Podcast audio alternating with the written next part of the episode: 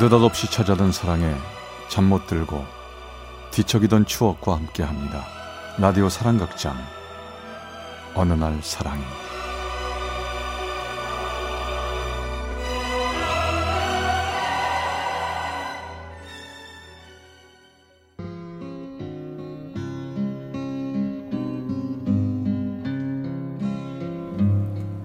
어느 날 사랑이 제 110화 미소가 아름답던 그녀 See Jane laugh and play. 지금으로부터 20년 전, 제 나이 18, 고등학교 2학년이었던 저는 선배의 권유로 교회를 나가게 되었습니다. 저는 거기서 유난히도 웃는 모습이 예쁜 한 소녀를 만났습니다. 고등부의 1년 후배인 은정이라는 소녀였습니다. 오빠 한 주 동안 잘 지냈어요? 어제 토요일 고등부 모임에 왜 안 나왔어요? 무슨 일 있었어요? 어, 아니 몸이 좀 안 좋아서 집에 있었어. 어디가 아팠어요? 많이 아팠던 거 아니고요? 어 아니 그런 거 아니고 그냥 아버지를 좀 도와드리다가 몸살이 나서 그랬어. 그랬구나. 응? 난 또 무슨 일 생겼나 하고 걱정했는데. 앞으로는 아플 때 빼고 교회 꼭 나와요. 내가 매일매일 체크할 거니까. 어, 그- 아, 그래.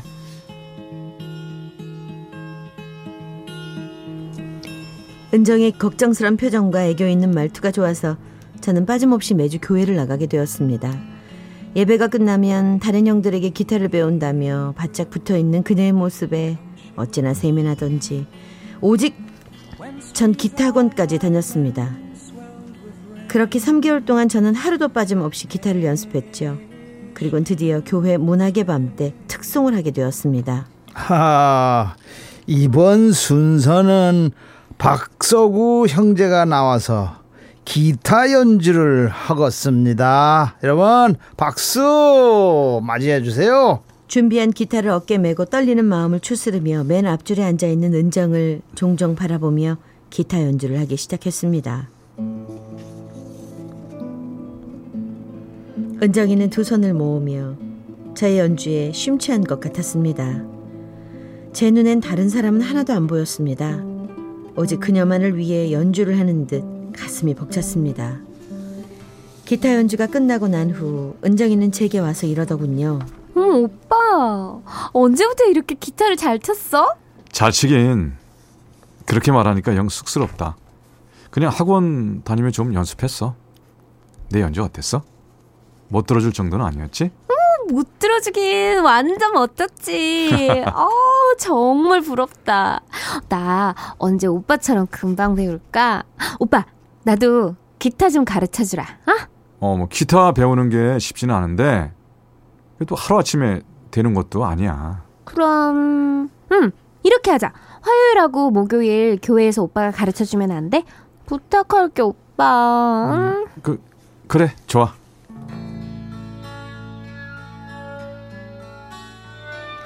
생각지도 못했던 은정의 말에 좀 당황했지만 저의 마음 한편에선 기쁨의 함성이 터져나오고 있었습니다. 기타를 가르쳐 준다는 명목으로 그녀를 날마다 볼 수 있다는 게 저에게는 너무나 큰 행복이었으니까요. 이 C 코드는 여기 이, 렇게 어, 자, 자 야, 나처럼 잡아봐. 어, 알았어. 여기 이렇게? 아니 이 집게 손가락이 이렇게 어. 2번 이렇게 그리고 어. 6번 줄 5번 이렇게. 이렇게? 어, 어, 어, 어.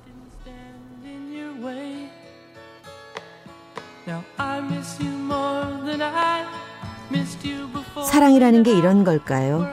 난생 처음 느껴보는 떨림이었습니다. 살짝살짝 부딪히는 그녀의 손끝. 그때마다 제 가슴이 너무나 뛰어서 행여 그녀에게 제 마음을 들킬까 싶어 얼마나 숨을 죽이고 걱정을 했는지 모릅니다.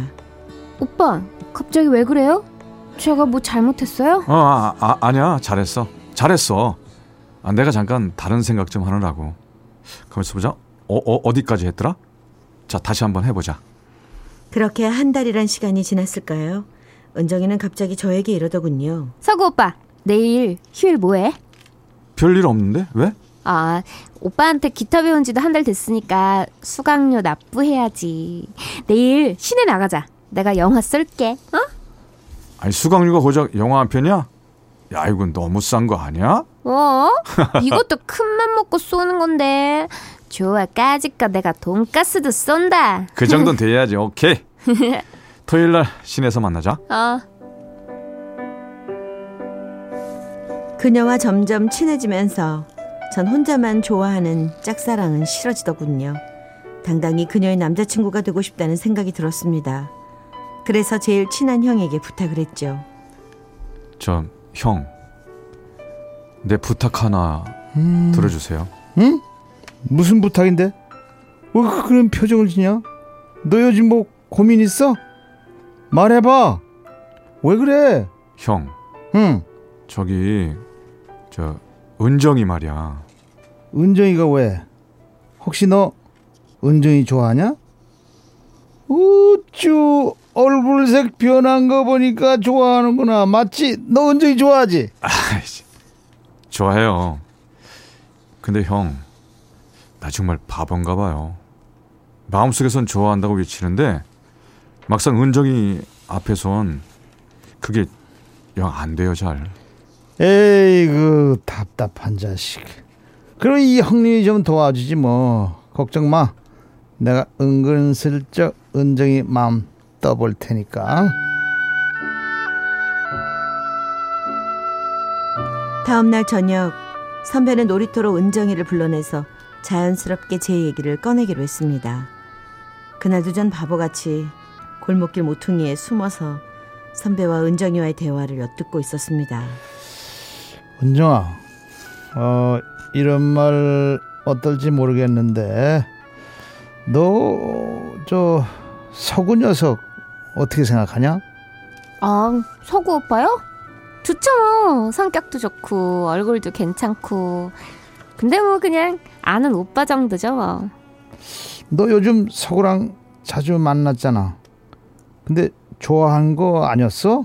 에, 아니에요. 서구 오빠 그냥 아는 오빠죠. 저한테는요, 서구 오빠나 오빠나 다 똑같아요.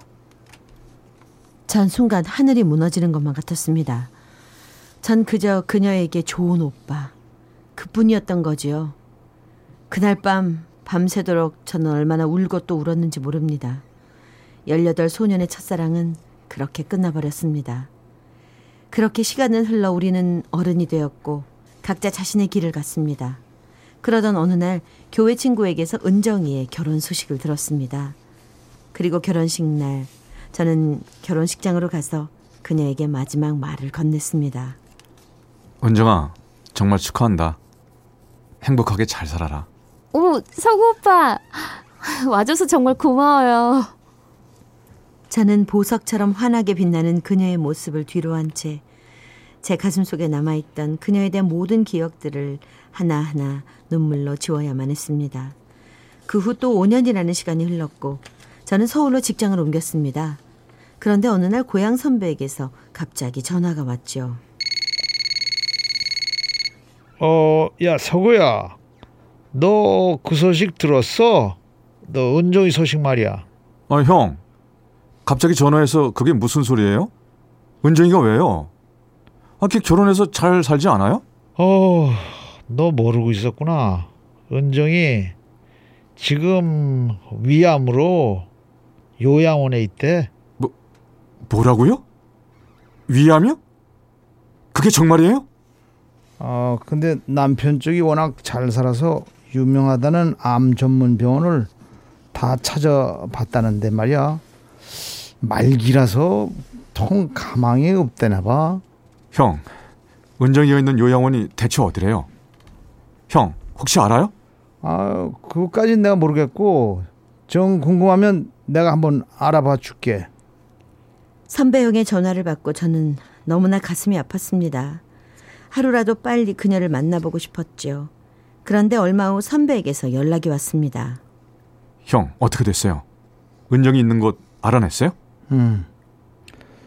알긴 알게 됐는데 어, 이미 늦었다. 늦, 늦었다뇨. 그 무, 무슨 무슨 소리예요? 음, 지난주에 저 세상으로 떠났댄다.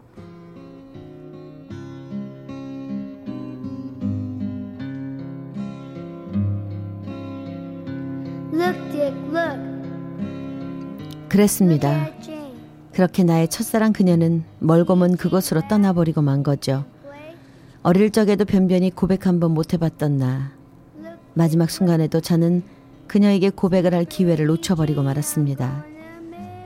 요즘도 가끔 그 시절의 앨범을 볼 때면 유난히도 환하게 빛나던 그녀의 미소를 떠올립니다. 부디 저 먼 곳에서라도 행복하게를 바라는 마음뿐입니다. 안녕, 나의 첫사랑. Loved her then, and I always will. 광주 남구에서 박모 씨가 보내주신 사연이었습니다. 어느 날 사랑이 제 110화 미소가 아름답던 그녀 편이었습니다. I kissed her, but it was all.